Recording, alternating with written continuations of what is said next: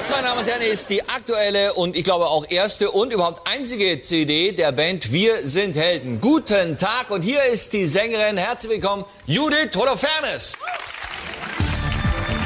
Judith Holofernes zu Gast bei Harald Schmidt im Februar 2003. Da laufen Wir sind Helden mit ihrem Song Guten Tag gerade überall im Radio und das Video rotiert auf MTV und Viva.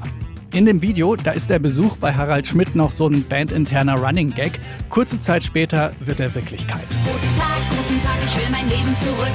Guten Tag, guten Tag, ich will mein Leben zurück. Guten Tag, ich gebe zu, ich war am Anfang entzückt. Euer Leben zwickt und drückt nur dann nicht, wenn man sich bückt. Guten Tag. Der Hype um die Band ist damals riesig, genauso wie die Erwartungen. Und im Sommer kommt dann das Debütalbum raus von Wir sind Helden, die Reklamation. Und zwar auf den Tag genau heute vor 20 Jahren. Wir blicken deswegen zurück auf eines der erfolgreichsten und wichtigsten deutschsprachigen Alben. Hier ist der Popfilter am Freitag, den 7. Juli.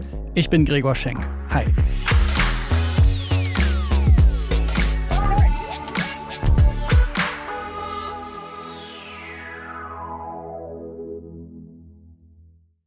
Ausverkauf im Angebot die Sonderaktion.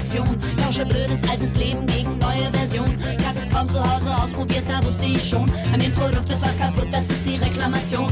Konsumkritik und clevere Texte gepaart mit diesen schmissigen Popmelodien und so einem leichten NDW-Einschlag. Damit treffen Wir sind Helden vor 20 Jahren einen Nerv. Guten Tag ist ihr erster großer Hit. Und Hitpotenzial gibt es auf ihrem Debütalbum Die Reklamation jede Menge. In den sozialen Medien, da erinnert sich die Band gerade an die Zeit, in der das Album entsteht. Schlagzeuger Polaroy sagt da unter anderem das hier. Die Songs sind ja aber, die, die, die waren ja teilweise auch schon, schon relativ alt. Also die hat ja teilweise Judith dann schon auch geschrieben, da war die glaube ich zwölf oder so. ja, genau.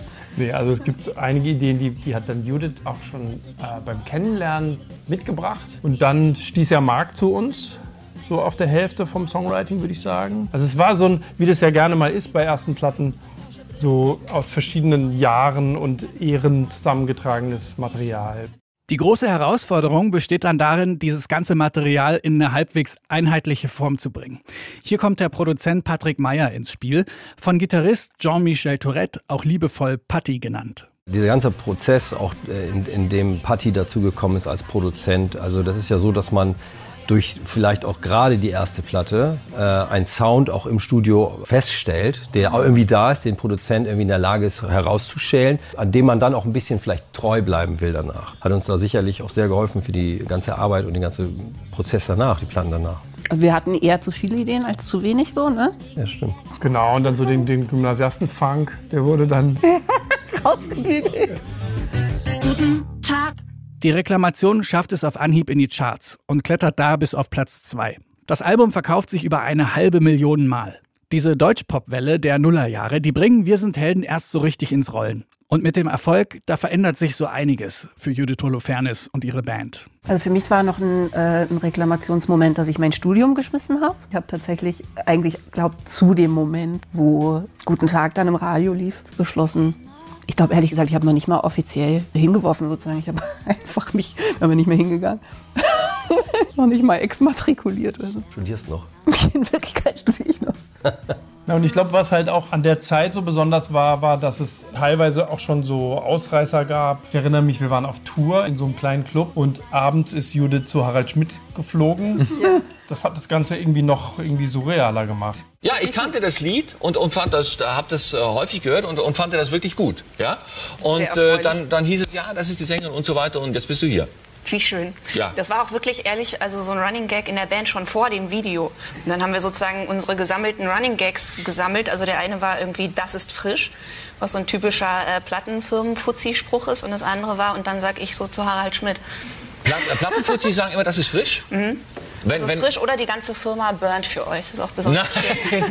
nein, die ganze Firma burnt für euch. Ja. ja. Der Musikindustrie stehen Wir sind Helden von Anfang an zwiespältig gegenüber. Und diese Konsumkritik, die kommt ja in ihren Songtexten auch immer wieder durch. Das verpackt die Band aber in derart eingängige Popsongs, dass sie damit quasi das System unterwandert und mit dieser Konsumkritik dann irgendwie doch im Mainstream stattfindet.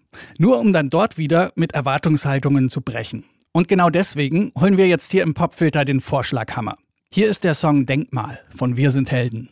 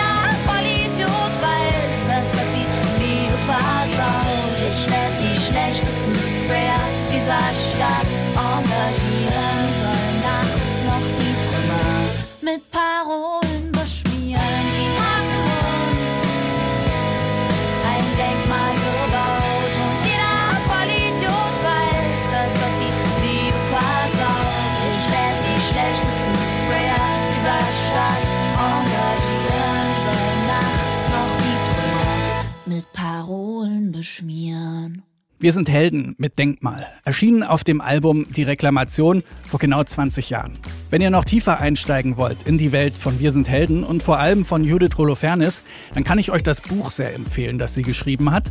Die Träume anderer Leute heißt das. Da schreibt sie wirklich sehr schön darüber, wie unmöglich das ist, als zweifache Mutter und Musikerin beide Sachen unter einen Hut zu kriegen. Und dann kann ich euch noch empfehlen, ich habe Judith Holofernes letztes Jahr besucht in Berlin und eine Folge für den Podcast Tracks and Traces aufgenommen. Da nehmen wir einen Song von ihrem zweiten Soloalbum unter die Lupe. Und auch da reflektiert sie sehr schön, was diese wahnsinnigen Jahre im Musikgeschäft mit ihr so angestellt haben. Und zwar psychisch und physisch. Ich packe euch den Link in die Show Notes, dann könnt ihr da direkt reinhören. Außerdem freue ich mich natürlich, wenn ihr auch diesen Podcast abonniert. Das war der Popfilter für heute. Ich bin Gregor Schenk. Danke fürs Zuhören und bis morgen.